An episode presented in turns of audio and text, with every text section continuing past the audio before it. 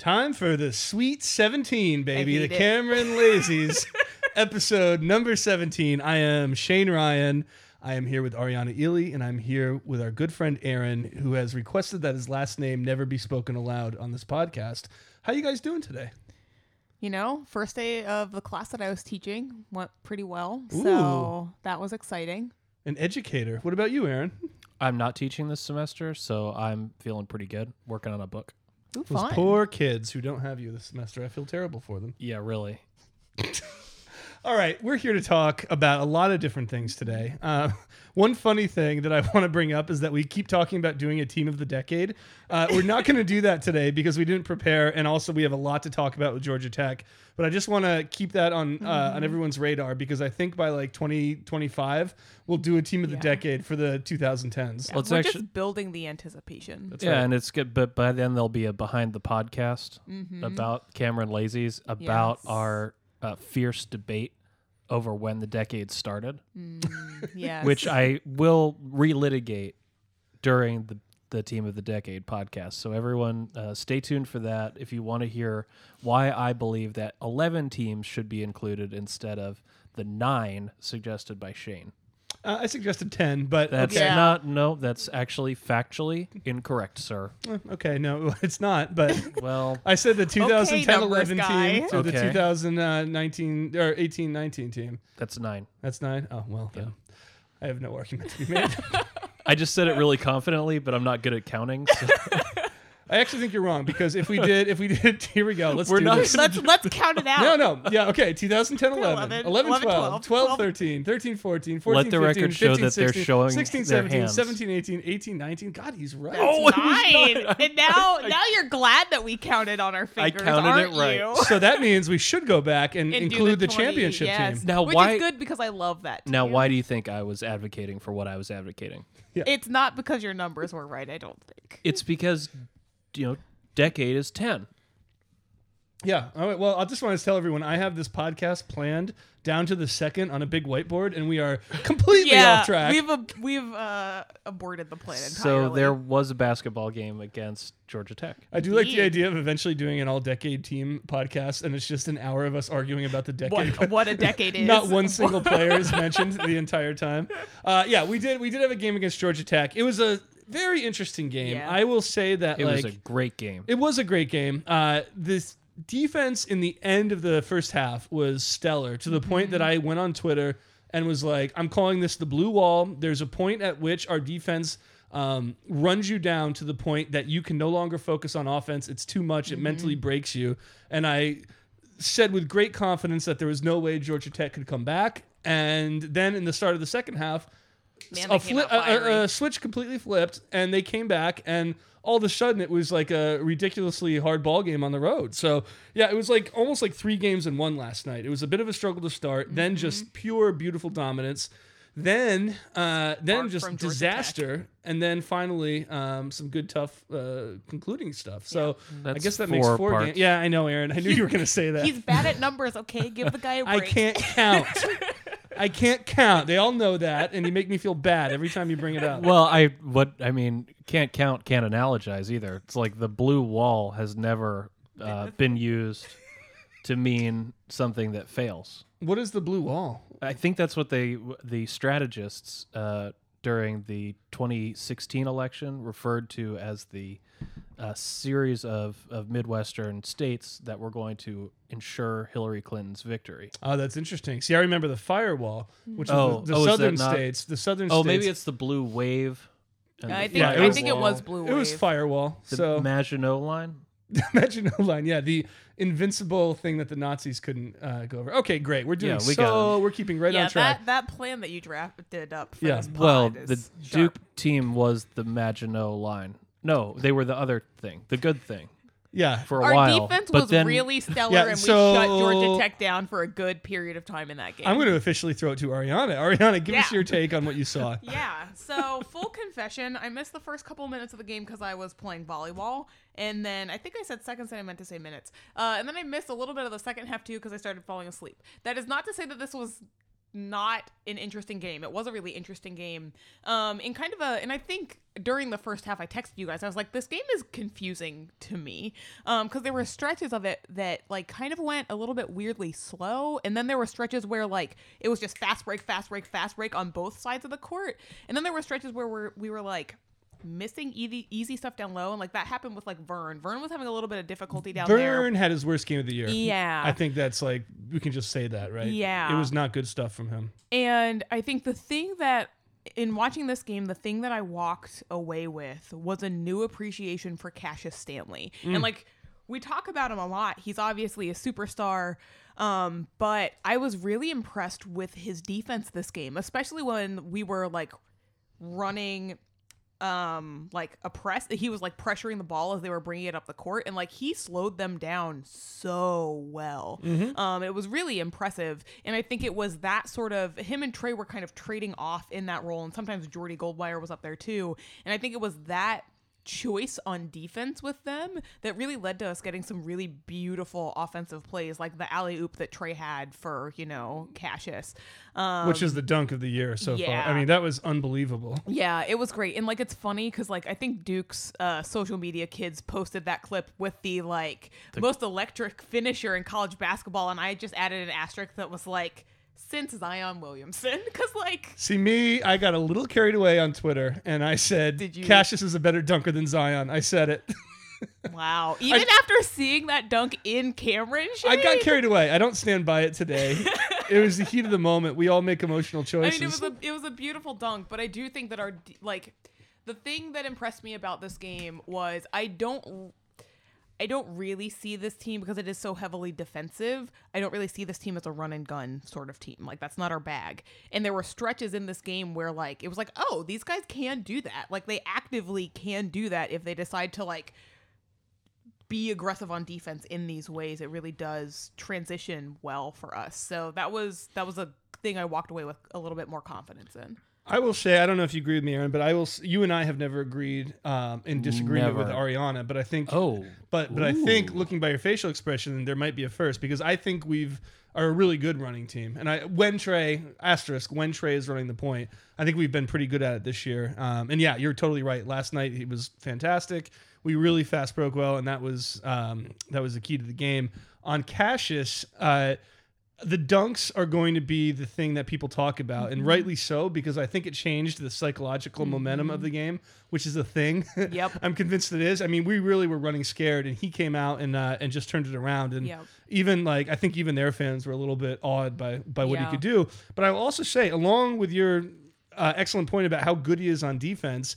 His attitude was awesome. I mean, he was fierce and he was pissed off by the Mm-hmm. Yep. crowd. But I Yep. mean, it was a good, productive kind of pissed off. Like he was going to That come got out everybody else and do fired up. things. Yeah, it, it totally was. And he came out, I think, with a mission when he came back into that game. I don't know why he was sitting at the beginning. Maybe it was foul trouble at the beginning of the second half. But when he think came that's back what in, he uh, he it's like he had a mission to change the the whole narrative of the game, and he did it. Um, and that was like the big thing I came away with Cassius. Uh, Aaron, is there more to add about the Cash Man? There's more to add. Um, first, I will say that in my secret notebook, where I'm now recording notes uh, away from the rest of you, uh, because of the way I've been treated on this podcast. I keep notes in my head because I can do that. Good Uh, for you. Thank uh, you. one of the earliest ones is Tre is just elite on the break. Uh, Ooh, yeah, that was a real. That was a real. I was gonna stun you guys with that one. Um, no, uh, I I read on online since I'm managing the Twitter account and uh, uh, parentheses. You should go look at the thing that I or the tweet that I retweeted from the Duke men's basketball of who dunked it better Mm. uh, between Grant Hill and uh, Cassius. Cassius yeah. uh, Okay, I- I because see they it. have Nice. almost identical uh, dunks against Georgia Tech. Oh, interesting. That's um, interesting. I'm watching it now. This is good radio, but I'm gonna Yeah. let's see. Go ahead and Keep- watch keep it. going. Who did it better? Yeah, um, keep going. but apparently, at some point, he was uh, uh, tr- uh, Cash was benched for uh, not diving for a loose ball. Ah. Uh, he did have foul trouble in the game. Uh, Yeah. I think he he, He finished with ultimately four. yeah he finished with four, um, but there were you know there was a hustle issue. Um, but yeah, he seemed respect really really mean. Mhm. Um, he was doing the chip on his shoulder thing that that I think we like, Mm-hmm. Yep. right? The it thing. Um, and yeah, was absolutely not bowed um, uh, uh, or bowed, bowed by Is the crowd. unbowed, unbroken, unbent? Would you say? Yeah. Well, he certainly bent He did. Yes. um, uh, in a positive way. Yeah. Uh, yeah, uh, I mean his his defense was great. Uh, obviously, not going to to to ignore the highlight uh, dunks, um, but uh, but just a, a wonderful all around performance from him, uh, and really one of the few unambiguous performances in this game. Uh, I agree entirely with you, Ariana, that this was a what did you say? It was a confusing game. Mm-hmm. Um, it was a confusing game for a lot of players. Um, Yeah. Because I was going to do this whole thing of you know who's becoming who now that that Wendell Moore is out, Mm-hmm. Um, and there's like a, a huge chain reaction of different players taking on different roles because Wendell Moore is out. Mm-hmm. Um, but the players weren't even themselves in this game. Uh, uh, for instance, Matt Hurt, incredibly inefficient. He had like a he was four for thirteen from the floor, something like that. That's a Tre Jones stat line. Yep. Um, Yep. uh, um, there were uh, there were some others. Um, uh, I- I'm arguing basically that uh, that O'Connell and Goldwire together are now Wendell Moore. Collectively, you get That- the defense of right. Wendell through Jordy. You get the offense a little bit from O'Connell. Baker has now turned into O'Connell. Yeah. All right, we had Hurt, we had Hurt becoming Tre, well, shooting Tre, Shooting wise, and Tre became like kind of a different Tre Mm-hmm. in this game. he became Um, the trade that does have to carry some offensive responsibility for this but Duke but he was like what four for five or five for Five six for or something like, like that. Okay, Yeah. some some kind of very efficient. Um, uh, you know, he, he always does seem to make the the key uh, two pointers Mm-hmm. uh, uh, when necessary. But he also fadeaways. he was also five of ten from the line, and turned the ball over four times. Mm-hmm. Yep. So everyone was like, "Oh, this is a great Tre game." I was like, "This was a totally was a weird weird, one. weird Tre game." Yeah, and going off of that, uh, the I think it was the Duke men's basketball Twitter posted a thing. It might have been their like basketball stats or whatever, and it was like it essentially gave Tre's whole stat line. It was like however many 16 points a block to however many steals et cetera et cetera all the way down the line he was like tre's the first person to have this stat line it's like if you have to go all the way through that specificity to like say something Yeah, that is like yeah. a record or something along those sorts it does not count like it doesn't Yeah. count Oh, totally. just own up to this being a weird game some parts of it were really good some parts of it were really Uh-huh. questionable and leave it at that I do think one thing that I took away from this game that was really interesting um, at the end of the game, until 30 seconds left, uh, you did not see a lick of Alex O'Connell or Joey Baker. Yeah. Uh, Alex O'Connell was subbed out with 11:30. Didn't come back into the game until 30 seconds left when they were using him for for foul shots. Um, at the end of the game, uh, Coach K subbed in Javin DeLaurier, which I'm sure we're going to talk about, who yeah. had not had a good game up to that point. In fact, had looked very bad, and then had just about the best two defensive minutes that any Duke player has had all year. Was absolutely critical for us to winning that game. It looked like an unbelievable uh, substitution. Yeah, but going back, O'Connell, Baker, just not even in the mix. And so Non-factors. I'm going to go back to our discussion about, oh, is this really a 10 deep Duke team? Yeah, O'Connell, I. O'Connell scored nine points. Yeah, O'Connell was fine, but Coach K didn't put him in for the last 11 minutes. When Yeah. the when the rubber When met the the, chips- road, he didn't yeah, trust him. He did not trust him. He did not trust Joey Baker, and I was with him. I, I actually didn't think O'Connell was that good last night, but you know me, I'm biased. Um, but again, he was not in there at the end.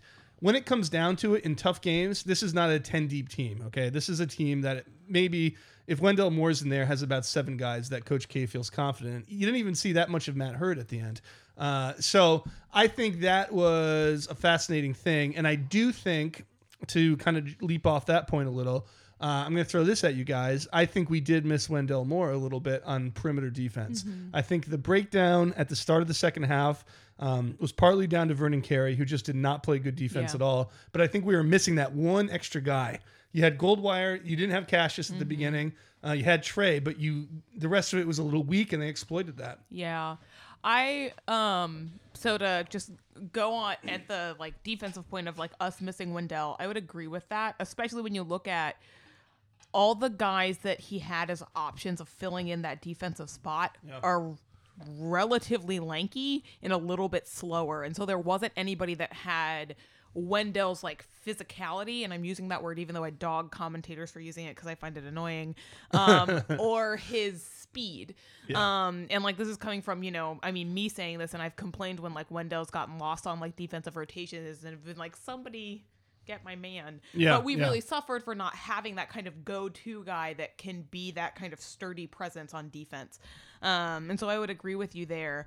Um, I think it'll be interesting in regards to the rotation question of like what this looks like when we have some tougher, continue to have tough ACC games where Coach K's trust is. Um, and I think it's a little bit hard to tell because, like you said, Javin DeLaurier didn't have a really good game, and then Coach K trusted him like towards the end of that game and it made a really big difference. And so it might come down to in those little moments who is coach K trusting from his bench to be contributors in very particular and specific ways. And so I don't know if I don't know. I, it'll it'll be interesting to see how that unfolds. So I, I'll approach it from a slightly different angle, uh, which is I do think that that the depth manifested itself in this game, and that we are truly a ten deep team for for a couple reasons, right? Um, first, you know, the the game is forty minutes long, right? And we've talked a little bit about this before, but you you need bodies to fill minutes of of a game, right? A finite number of minutes, right? Two two hundred minutes, uh, forty times five. Um, uh, what guys like O'Connell uh, were doing in the first half during the dominant period, right? It counts later on. The, the point of, of building an 11 point halftime lead is so that when they do make the run, You right? have a buffer. Exactly. So I do, you know, while yes, we we tend to punctuate the moments that um, uh, are pivotal in the game towards the end. Yes, Javin had two excellent defensive possessions and hit both of his free throws, which was key. which was absolutely key after Goldwire. Or it was before Goldwire clanked both of his, um, and Tre uh, hit one of Hit two. one of two, yeah. Like, all right, that was bad. Um, uh, what was this a, a close to a fifty percent free throw shooting game? Oh, for it was us? awful. Yeah, it it would be almost not if we had blown that game just like Stephen F. would've Austin. Yep. It would have been on the free free throw throws line that we yeah. lost it. Um, so, you know, I think depth manifests itself not just in players who are trusted, but in players who get time in there and who aren't complete, you know, losers. But here, here's the thing. Here, here's my here's my counter argument is that it's easy to have depth when it's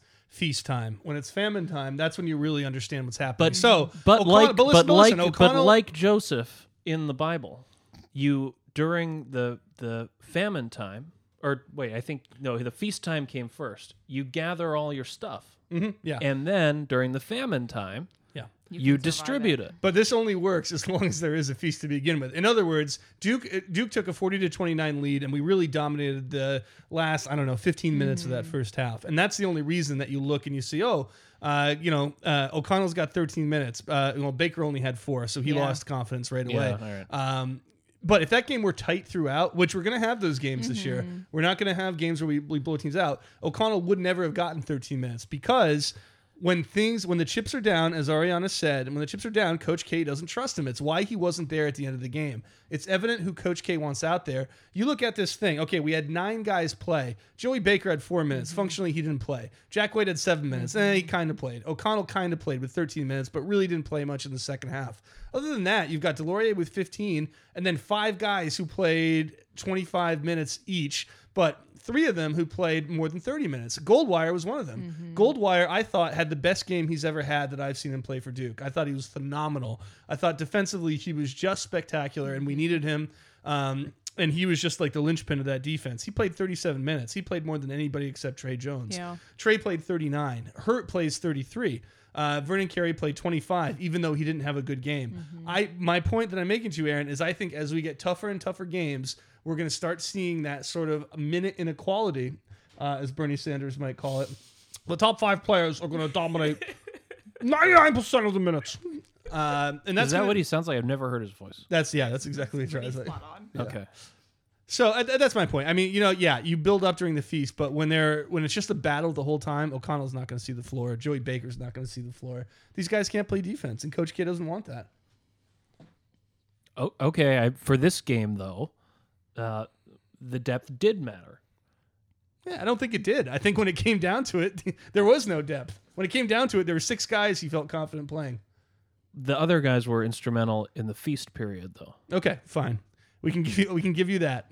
But I think I think when the game gets tight and the, what happened in the beginning. But why is it half, taken for granted that the game is going to be tight throughout in Well, some of these games? I mean, I think because that is likely to happen. So, like for example, when we play Virginia, right? Mm-hmm. That game is probably a going to be low scoring and b going to be out like tight throughout because of the fact that these are two defensively stifling teams. And so, in which case, if you have a game that is tight, how Coach K is trusting his players and what their contributions are going to be is probably going to dictate what their playing time is going to look like. Now, granted, that might be a little bit different if he is trying to get some sort of increased offensive production, and so he has Baker or O'Connell in to try and like make threes or something. right. like that's that. what I was going to say. Um, and so to me, I think it looks this way where the trust in Coach K isn't so much going to be always a um like I don't know. I think it's going to depend situationally of what coach, what the team needs in this moment against a given team in a certain period of time.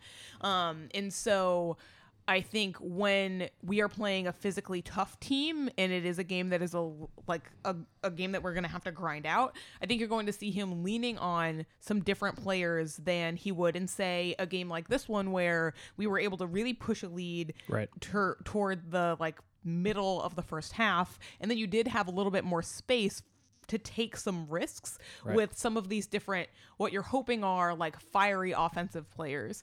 Um, you didn't get a ton of production out of them but again since we are balancing the loss of wendell moore you did need some folks to soak up time. But not only that you also needed some folks to soak up fouls. Um, and this was a question i was going to ask you guys before. Do you think so looking at some of the fouls that we had in this game so like cassius stanley for example with four fouls um, do you think some of that came from yeah, let's see. Cassius had four. Vern had three.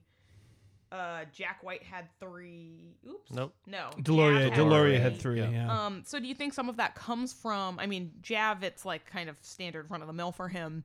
But do you think that putting in some of those guys also was a means of fouls are going to get called? And granted, this game was not called very well. But do you have those guys in there to absorb some of those foul calls? Yeah. So the two things. Okay. So your first thing, I'm going to call um, horses for courses, which I think is a really good point. Meaning that in certain styles of games, when you feel like you're running a lot and you have a couple guys playing great defense, and it would help to have a, a Baker or an O'Connell who can maybe hit a three, even though again I don't think hand O'Connell's a, a good yeah. shooter. Um, but yeah, sometimes in, in those situations, you're right. You will have those guys. And then the second thing is sure. Uh, I mean, the margins are much slimmer uh, when you don't have Wendell Moore, and so you need guys to fill minutes. And especially if there's foul trouble, that means that somebody else is going to have to uh, to get in there and play. So by you're going to have to at some point put in O'Connell, put in Baker, guys like that. But there's a difference between being forced to put them in versus thinking that they're valuable members of your team who are going to contribute. And going back to what Aaron was saying, I think what the important point to make, and it's a simple point, is that what happened in the second half, by which I mean the benching of O'Connell and Baker, is also a reflection of what happened in the first half. So you're trying to push this narrative, Aaron, that these guys, oh, they were so good in the first half, they helped build up the feast, and so it's okay that when the famine came, they didn't play. Well, no, it, they're the fact that they were benched is a reflection of what Coach K saw in the first half, which was Joey Baker was awful. Alex O'Connell had some good offensive possessions, but he still didn't play good defense. defense. And Coach K judged that it wasn't worth whatever points he might produce. And so these guys got benched. And, and I think that's a, a truer reflection and a truer judgment than saying, oh, the production matters in the first half. Of course it does. But uh, ultimately, again, next time we're in a really close game, like Ariana said, playing in Virginia, um, I don't know. I don't even know who else. In the, Louisville, know, I was a trying to- Louisville, yeah, Louisville. A Louisville team. They, they'll play great defense. Those guys are not going to play as much if if their defense doesn't, you know, magically improve. I mean, fine. You can't argue with it. No, I You I can't. I can Stunned argue. into silence. I can argue with it, but uh, you're louder. Um, no, I, I It does make a difference. It- uh, that's uh, so. Sh- sure. Um, I do think that having that so they were they were not elite players in the first half, right? Clearly Baker wasn't. Sure. Um, I, I, he didn't even do anything, right? Did he? He didn't score- he didn't attempt- score. He No. didn't attempt a he shot. had one turnover and one foul, and that was his okay, entire so he stat did nothing. Fine. Uh, uh, I do think O'Connell helped, right? Uh, obviously, Jack White helped in the second half um, uh, with his his key three pointer and some pretty good defense. Um, but I, I really, I, I'm not quite sure what it is that I'm trying to say about the uh, uh, the notion that nine people can be trusted to play at least early in the game and that that's worth something. Um, not saying that, uh, you, you know, your argument about having a, a rotation known for depth means that, you know, each person is good at something or, or has something to contribute to the team. I'm not necessarily arguing that O'Connell uh, uh, uh, or Baker have something special to offer in every game, except for their physical presence, which is not um, is is uh, better than bad, right? Uh, uh, Yes. Yeah. above uh, not above replacement, but not so below replacement um, that you would be better off with them literally not being there. that you're Mendoza. They're not Mendoza liners. That's a baseball reference. But yeah, I no, I totally think you're right about that. Yeah, you, you want them on the team, that's for sure. Yes, you don't want them never on the floor. Correct. They fill a role. Yeah. I just think my only point I'm making is that I think as we get further in the season, you're going to see their minutes decrease, and Duke will be a seven man rotation team when would be- gets back. That would be par for the course insofar as like things always go for Duke, right? You always have in the like lead up to the start of non conference play and then throughout non conference play, everybody's like, oh, Duke's such a deep team, Duke's such a deep team. And it's like when the chips are down and ACC play starts, we are not going to have like a 9 10 man rotation. It's going to be smaller. I was holding out hope that maybe it wouldn't be that way. And Alex and Joey are kind of up and down so frequently if they could pull it together i think we would actually have that depth and i think there will be games where we rely on that depth and they come out and they provide a spark i don't know if they're going to do it consistently but i do think that they'll play some kind of role granted joey didn't play any type of role in this game um but yeah Yeah, I think that's right. Um, let's talk. Let's get a little bit more positive and talk about the the good things. The Yeah. defense of um, Tre Jones and Jordan Goldwire, uh, or Jordy Goldwire. Jordy. Sorry. Uh, there was a tweet I saw. I believe it was from our boy Ray Holloman, who doesn't know us from Adam, but we we all follow him on Twitter and enjoy his stuff. Who said that um, there is a chance that Tre Jones could win National Defensive Player of the Year and be the second best perimeter defender on our team which I think is really funny. And I think I think there's something to that. Like Goldwire is uh, so good. I, Yeah. I, what did you think of him last night, Ariana? I, I was kind of stunned by just yeah how much better he is, even than his usual high standard. I think this is like it really shows the product of when a coach like when a coach trusts a player and like puts them in big game moments how that or like lets them contribute solidly over time how that builds their own confidence in like their skill set that they're bringing into the game and so i think this will be a good turning point for jordy insofar as being like because what he played 37 minutes last night Yeah. like I think that's his most for the season Oh, so for sure. far. And so like being trusted that much, especially in this role of like stepping up when we're missing one of our like you know key freshmen um i think that that instills a lot of confidence in you as a player from your coaching staff which then makes you feel capable on the court um and i think we saw that come to life with like what he did and what he contributed to the team um and I think the other thing that I sometimes forget about Jordy is that he is he's a junior now, correct? Yes. Um That is correct. and like I forget that he is like an upperclassman on this team and I think partly because he is so quiet and like sometimes that quietness is like deeply unsettling I think for like Yeah, the guys right, that right, he's right. guarding he's just like so locked in that like and with the way he was playing defense last night it was like he was unshakable which was really great to see and I think we'll we'll be reliant on that down the line in some of these tougher um, games and matchups that we have. I say when uh, when you invited Aaron and I to the Brown game and we were analyzing the physicality Yeah. of, of the players, very impressed by uh, Jordan Goldwire's quad muscles. Yeah, He's got some like, like they're He's very some thighs. they're big for like the size Yeah. of him. Yeah, and he like combined with that strength and that quickness, it's, Yep. it makes sense that he's a good defender. Yep. Anyway, um, yeah, Yeah, I think he also does the classic, and like this is something that my like dad used to comment on, both from a coaching perspective and then also when we like talk basketball now. Where your eyes are when you're watching the player you're defending makes a really big difference Right. because like if you watch, like if you watch their head or whatever, you only learn so much. But like if you watch their core, you kind of can anticipate where they're moving to. And I think he does a good job of that. And I said before, like he's also very cognizant of what is happening behind him and in his periphery. So he like has a good sense for like where his player wants to go, and that's like Yeah. beautiful. Like uh, chef's kisses, beautiful. Shout out to Dermot Morgan, my modified basketball coach. He said, "Unless the guy's a belly dancer, he's not going to fool you with his core." Beautiful. yeah, can fool you with the ball, can fool you with the head, but Yeah, but that core can only go that, so far. That core is just going to stay right where it is. Well, let me try to fool you guys before we get to some of our listener. Are you a belly dancer? Yeah, yeah, that's what it, that's what I'm gonna do. No, um, I would like uh, I would like to know. Um, uh, thank you. Yeah, that's great. That's great handwriting. Ariana remarked that my handwriting is so neat. Can we take a distance photo of it No, later? no, Okay. you can't. So my mom would be proud uh, of that. Um, she also texted me to say how wrong you both were about the uh, uh, Vernon Carey senior situation.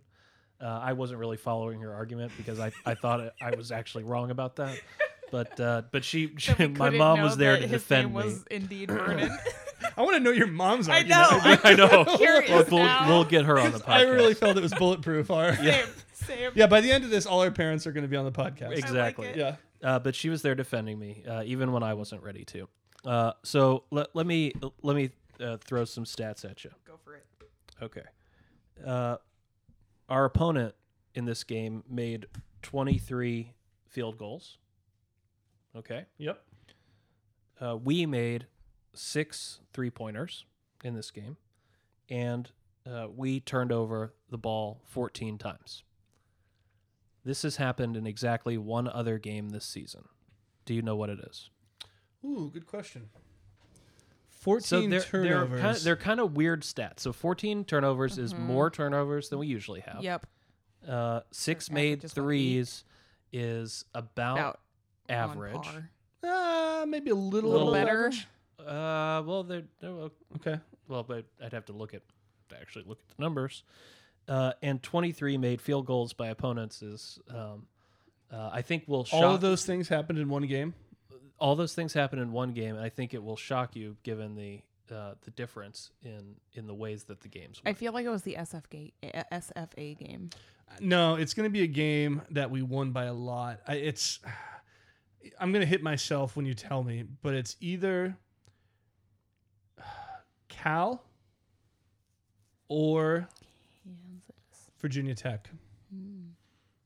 all incorrect. Ah, it wasn't Kansas? Kansas, was it? Nope, it was the Miami game. Oh, interesting. Really? Yeah. So that that many stats were the same That in a is game weird. where we completely dominated Yeah. the other team. Like to the point Yeah. of boredom. we turned the ball over 14 times in that game. We only Did hit we really? we only hit six threes in that game, and the opponent scored the exact same number of field goals, and yet we win this game by nine, which was deceptively uh, a large number. It was really you know a one or two possession game Yeah. uh, uh, versus a game that's a blowout win by 30. Well, I will. I will say um, that against Miami, the first half looked pretty similar.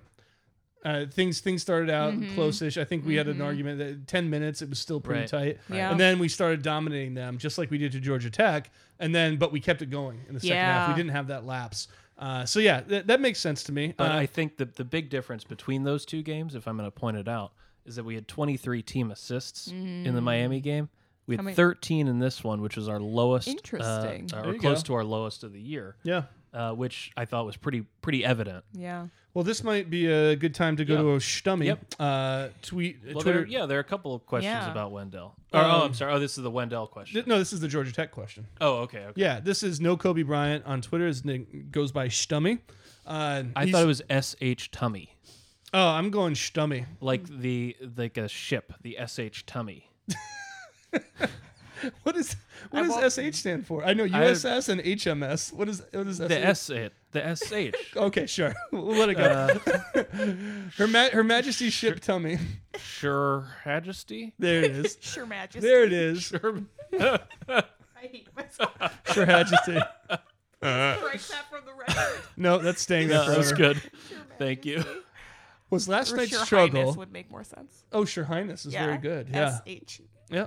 Uh, Stummy says, was last night's struggle more linked to Georgia Tech treating this like a championship game or a sign of trouble without Wendell?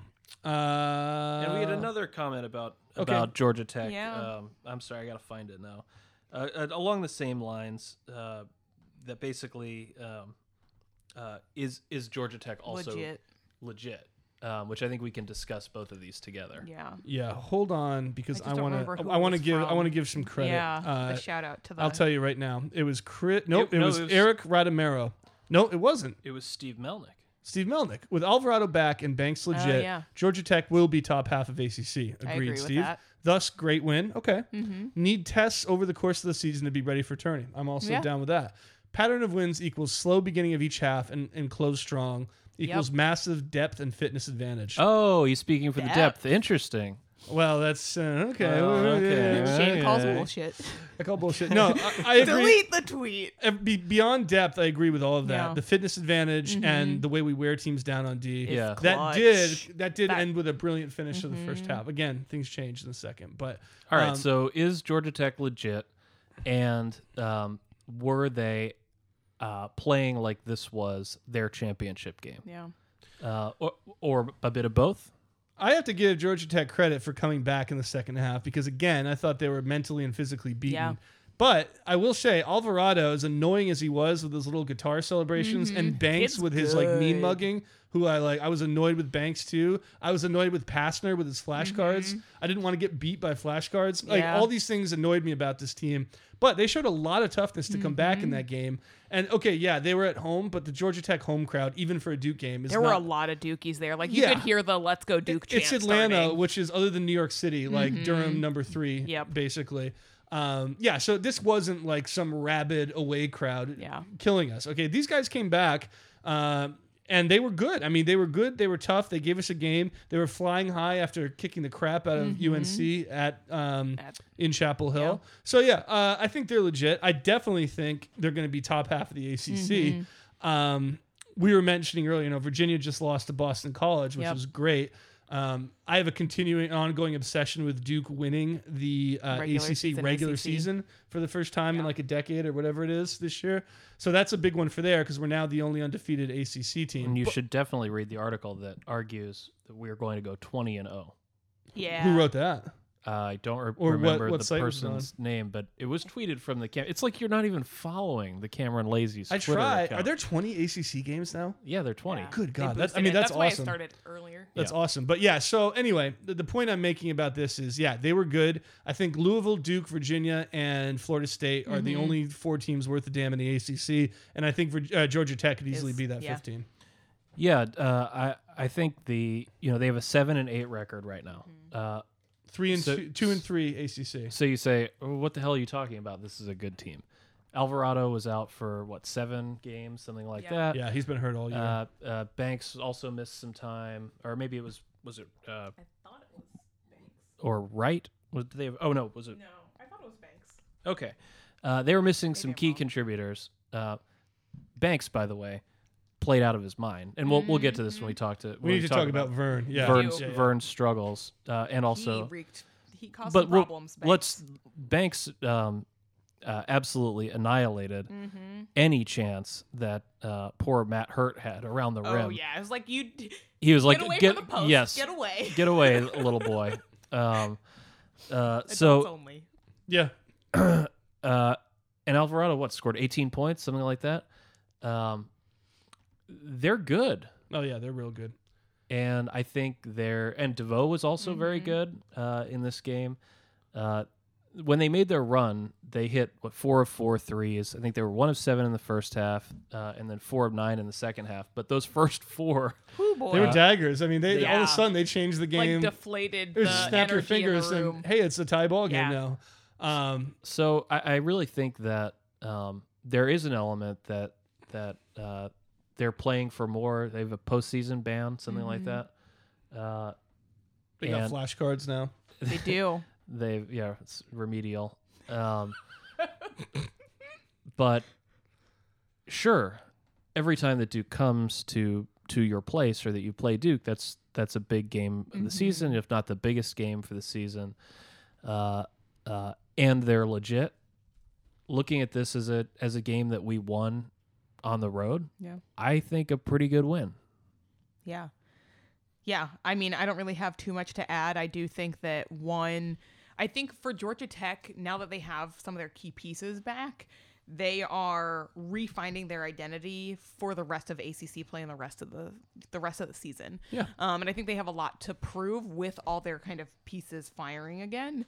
Um, and especially, I think, as with Pastner, I mean, because he was what the youngest coach in the league when he was coaching Memphis, and like he's still a relatively young dude, and so I think, especially coming into the ACC, which is like kind of a stalwart conference, and you have a lot of like classic guys who are still coaching or coaches that are a little bit uh, Long in the tooth. right. And Yeah. so I think coming in, I don't know how long he's been coaching Tech. Is this Uh, I'll look it up. I'm Might not exactly third sure. or fourth Yeah. year. Yeah. And so, I mean, it is a lot to come into a program and try and revive it. Especially Um, following Paul Hewitt, exactly. who's the most handsome man in basketball. Yeah, this is yeah, this is number four for him. Okay. Yeah. Um, and so I, I do think that they're on a good trajectory now. And I think they're throughout the course of the season, you're going to see their game change dramatically now that they have their their Yeah, their guys, Guys back. Yeah. Um, and so I think this was like a display of this is what this team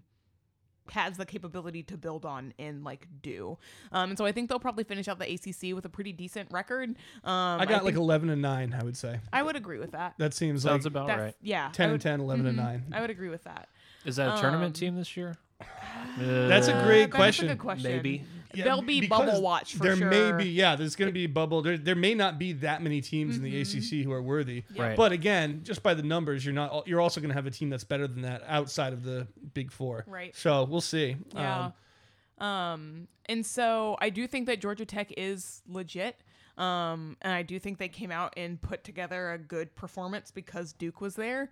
Um, whether or not I think they played it as like a championship game, I don't know, but they definitely tried to put their best effort forward, did put their best effort forward. They could have easily come out in that second half and just like rolled over, um, kind of like Miami did, and they did not.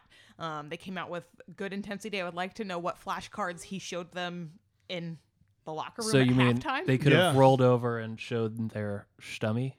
They could have shown their Nailed it. stummy Nailed it. Oh, it's- uh, Again, bad.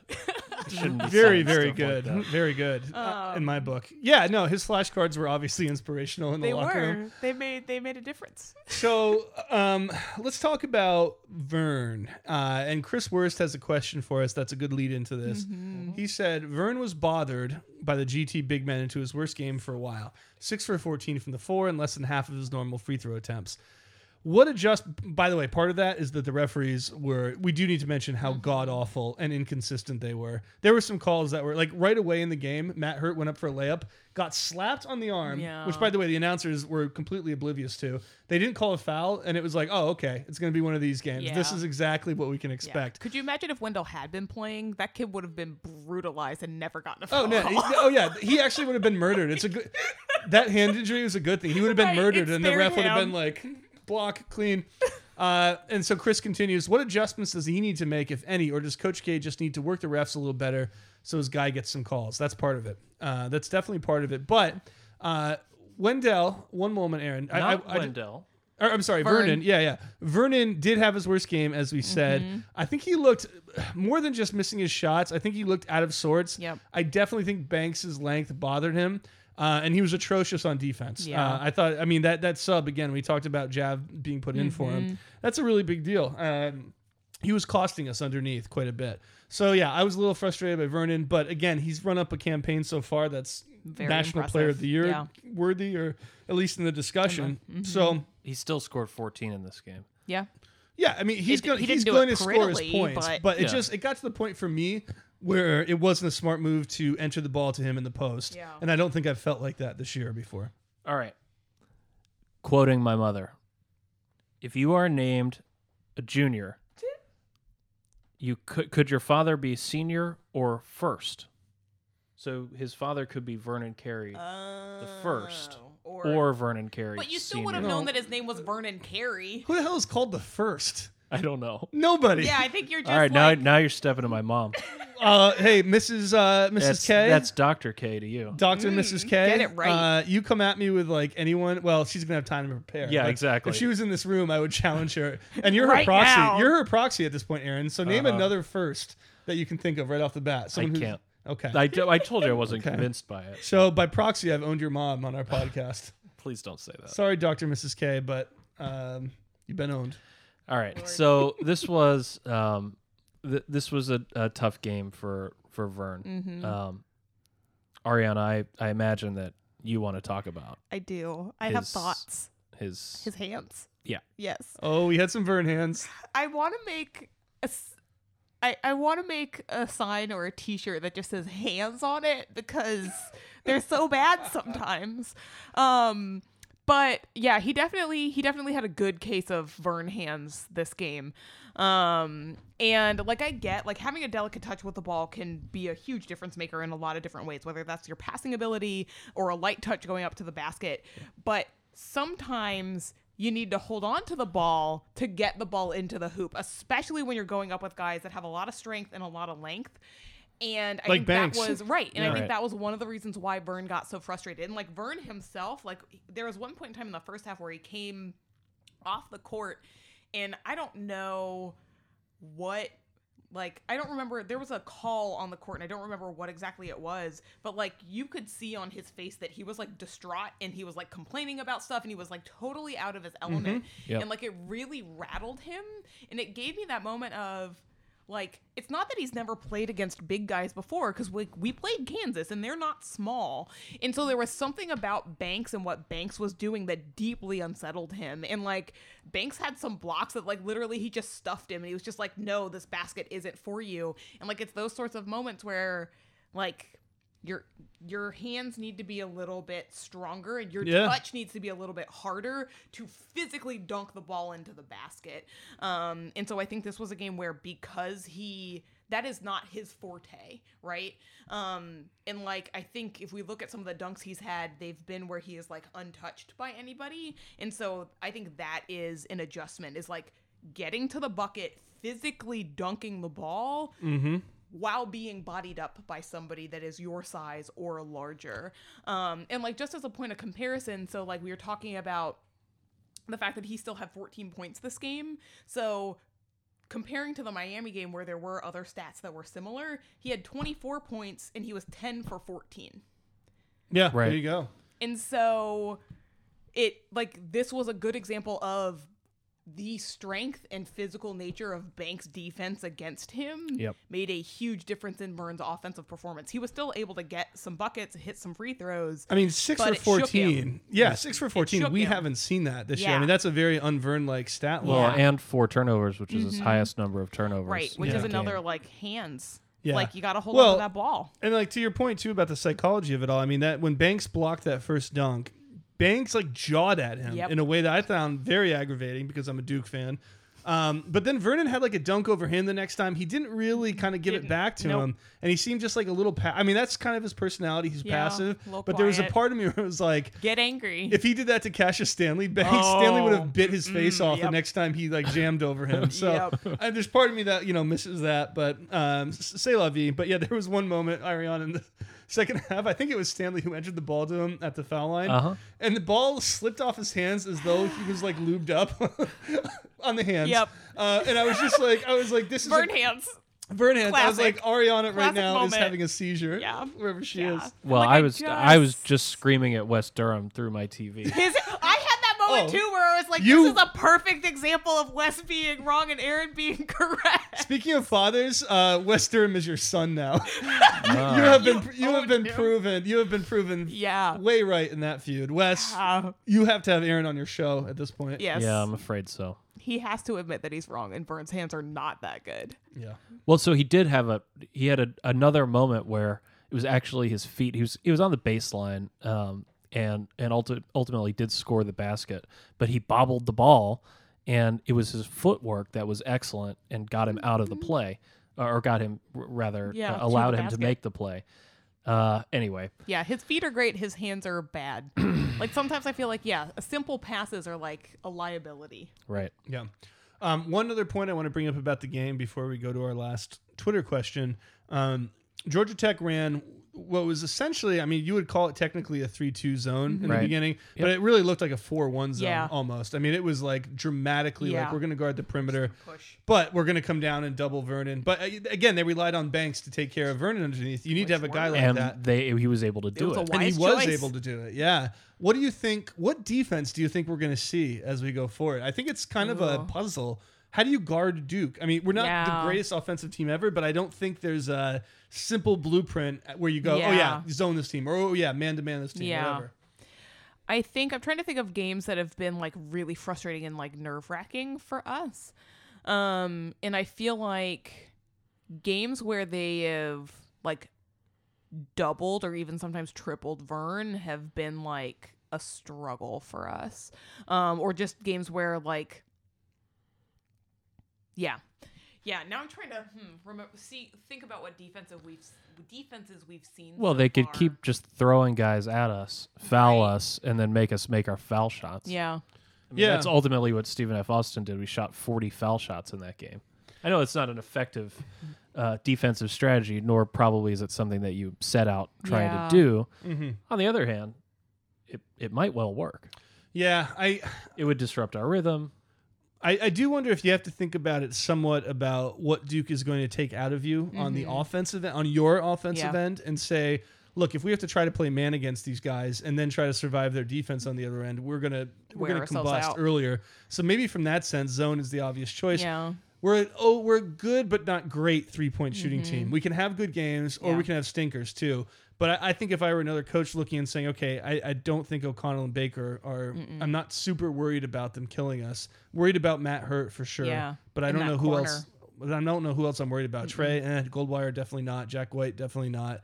Maybe maybe zone's the answer. Yeah. Isn't I- it easy to play inside out from a zone? So you enter the ball to Carey, Yeah. Right? That that should be easy enough with the the skilled guys that we have on Mm-hmm. the perimeter. And then I, I don't have a problem with his passing at all. He's No, a good pass. his He's a great passing is good. Yeah. No, no, yeah. With a zone, the you can get more Right. three looks. I'm yeah, saying, the issue is we don't have a reliable enough three game to like. We'd be okay against that, but it would not like you would be pushing us out of our element. And so I feel like yeah, to me, I I feel like that's what you that's what you do. You shut down inside and force us to play a perimeter game. We'll see. I mean, it's gonna be it's gonna be fascinating to see Yeah. what teams try to do. I Uh, think the ACC game I'm most interested in watching is the Duke Florida State game. oh, that's gonna be It's gonna be rough. That's well, it always is, and but it's going to be a war, and it's it looks right now like a classic Leonard Hamilton team. I mean, Mm-hmm. their their win against Louisville is Yeah. really kind of impressive and does make the ACC more interesting. Yeah. Of like, okay, all right, Florida State, you're ranked 18th now. They'll probably Mm-hmm. go up. Um, But yeah, it'll be interesting. oh no, they're I'm sorry, they're ranked number 10 now. So yeah, Oh shit. yeah. I don't know. Let's see. When do we play them? That is not until February 10th, Yeah. and we so only we got a month. and we only get them once. We get them at Cameron, but that's no guarantee that we beat them. We've seen in the past that they can Mhm. beat us on the on the road. But yeah, so it, it will be fascinating. I think we're mostly going to see zone, Zone. I agree. but I think a team like Florida State could man us up. Yeah. Um, and then one last thing. I know I said the last one was, but this is really it. Um, I thought Matthew Hurt played the defensive game of the year for him. for him. For him. Yeah. I thought he was much improved, uh, and I think it was reflected in his minutes. What did you you guys agree with that? yeah. Yep. Yeah. Because generally, I feel like he is a little bit weaker as a defender. I think we started seeing him playing a little bit tougher in the Miami game. Um, and who did we play before Miami? Is that the BC game? Uh, we had BC, and before that, I believe it was Virginia Tech. Okay. Um, I think yeah, the BC game and then the Miami game, and I think one of the things that even Coach K has mentioned is that Matt Hurt seems to kind of be coming out of his shell a little bit. He's being more vocal on the court. He is actually showing a little bit more like emotion when he does things on the court, whether that's hitting a big three or something along those lines. Um, and so I think those little energy grabs are also paying dividends to his like ability on defense because it's kind of pumping him up to actually like be a little bit more physical when he's guarding somebody. Um, and like when you are like when your confidence is up and you're in it, you're in it Mm-hmm. that much more. And so I think that's what we're seeing from him, and I hope that continues. I do not hope his facial hair continues. Well, so I was gonna I was I was gonna say that my It's my the pred- power in his facial my hair. prediction was not was not entirely right, but was also not entirely wrong. That actually is a very Um, good point. uh, him having a mustache twirl uh, versus him having a really ugly, ugly kind of neck goatee, neck beard Bad, combo. it's so bad. He does. He looks like a villain. He does. Um, and and I He I think that um, that his you know it's not fun. Well, it's not it's the- not fun to to get the ball shoved back down in your face a bunch of Mm-hmm. times. And he kept going out there and playing hard and doing what he could do. Yeah. I, I think I, I saw someone saying he really took a lot of shots to get there. He took a lot of shots from two that were bad, uh, but he was like three for seven from Three three. for seven, yep. Yeah. Uh, that's not bad.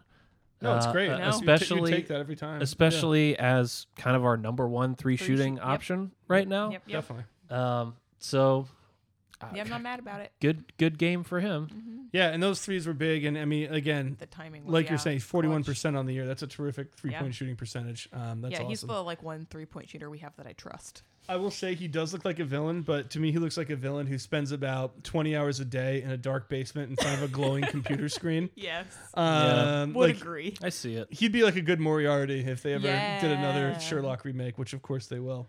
Um, Starring Matt Hurt. starring Matt Hurt. And who would Sherlock be? Ooh. Has to be someone from Duke. Hmm. Ooh, on this team, Yeah. Is it bad that my immediate thought was Alex O'Connell, courtesy of our c- prep schoolboy comments? I was thinking it was going to be Goldwire. Ooh, Goldwire is a great Sherlock. Yeah. Yeah. Goldwire like- would be a he's- great detective. Yeah, he's period. dispassionate. Mm-hmm. Um, Dead eyes. absolutely. I super think- consistent. Yep. Yeah, I'm, I'm with that. And like Very there- thoughtful. that's the like, thing about- analytical. That's the thing about Sherlock too, is that you know if you really read the stories, it's not like he's a brilliant genius. He just pays just- attention yeah, to all the little details. Knows and the that's what. Jordan Yeah. does. Um, yeah, the Benedict Cumberbatch version. That's uh, not a great reflection of the of the Doyle Sherlock. Who would be the Watson to Goldwire Sherlock? Ooh. Oh, uh, Jack White. Really? Oh, that's really good. I think that's right. Yeah. Or Javin. I think feel Javin like it would would be a to great. be the combo of them because they're kind of inseparable.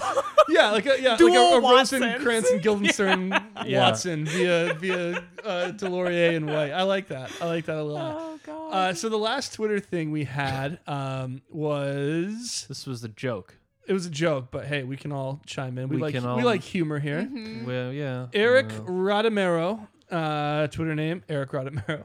What should Coach K have printed in large laminated cards? It's so okay, what should Coach K have printed in large laminated cards? Meaning, meaning if he went Should full he- Pastner, yeah. should he have them printed, or what should he have printed? if he's going to do the If he's gonna cards, do it, we're what assuming should we're be on assuming the cards exist. What should he print on them? yes.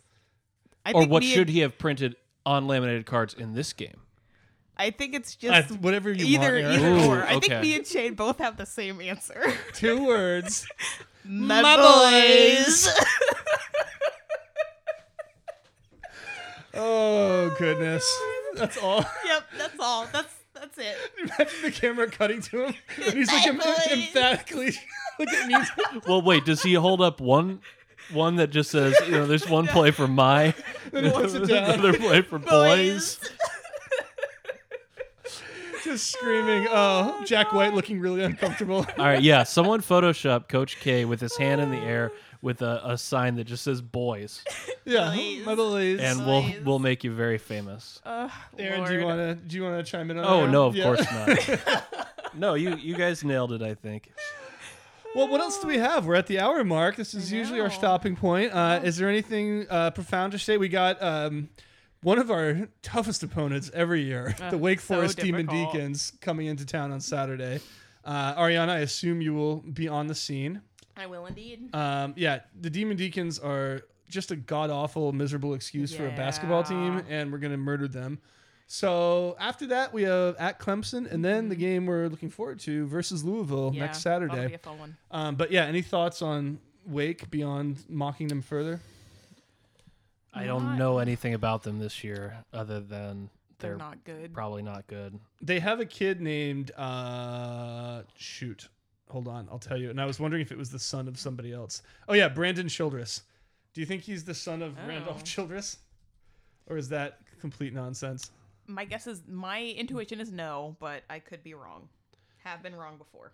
Randolph it is. Childress' Oh. son. making Yes, his it own- is. It is. Ran- I'm not. Wait, isn't he a isn't he a coach too on the team? I have no idea. Uh, I actually don't know that. But Randolph, it is Randolph Childress' son.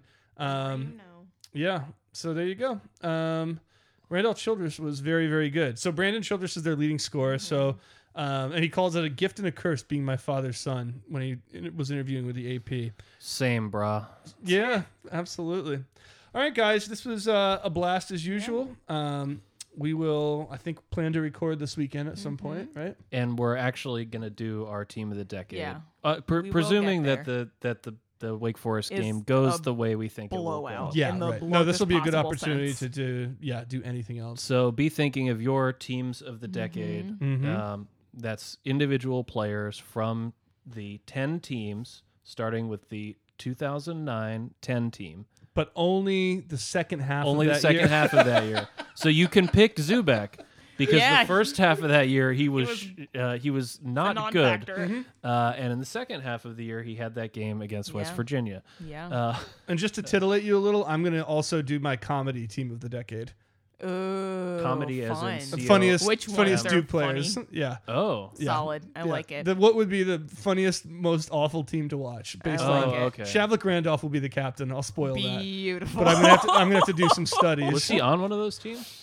I don't I care. don't think so. I don't care. He's I still don't gonna be. think A, Just in general. You no, could- no, no. You're right. He was way before it, but I'm still making him. He's the coach. You could make an is Greg Paulus his assistant coach? Yes, absolutely. most. You could have a mostly Plumley team. You could. You, yeah, yeah. I might have to combine them into one, or you're right. It'd be hard to leave any of One- them off. One monster Plumley. Yeah. Would it would it be um, like three stacked on top of each other? Ooh. yeah, with a trench coat. So that I mean that would be like a twenty foot tall, twenty one foot tall person. Yeah. yeah, no, that would Um, be yeah useful uh, guarding the hoop. Although maybe not though. If you're that tall, But you can have hands. One hand's waving up. So many other hand's hands. waving down. it's Yeah. not clear that your hands would be proportional to your to your height. You don't might know. have just normal sized human hands. Maybe maybe you arrange And them it- one on each shoulder, so Yeah. you form a sort of phalanx around the basket. Yes. Okay. So it's like an inverted triangle. Mm. Um, Uh-huh. Yeah. I don't know. It's an No, idea. okay, all right. There's a lot to think we'll, about. We'll probably not have a team that's three Plumleys, but you never know. you could. You never know. So you could make that choice. be thinking of your teams of the decade. Uh, uh, be sure to uh, to tweet them at us uh, or send them to Cameron Lazy's podcast at gmail.com, an email address I literally never check. Uh, Oh, we should. You know what we should also have is a voicemail. Oh yeah. we should have so people, people able in. to call in and leave voicemails. yeah. I think that would be a good thing. That'd be fun. Maybe we'll try to arrange that. Yeah. All right. All right, folks. Uh, this was good stuff. It Uh, listeners, you know where you can find us, all the different podcasty places. Uh, thank you for listening. There's more and more of you every time. We really appreciate it. And we will talk to you uh, this weekend. Woohoo. Bye.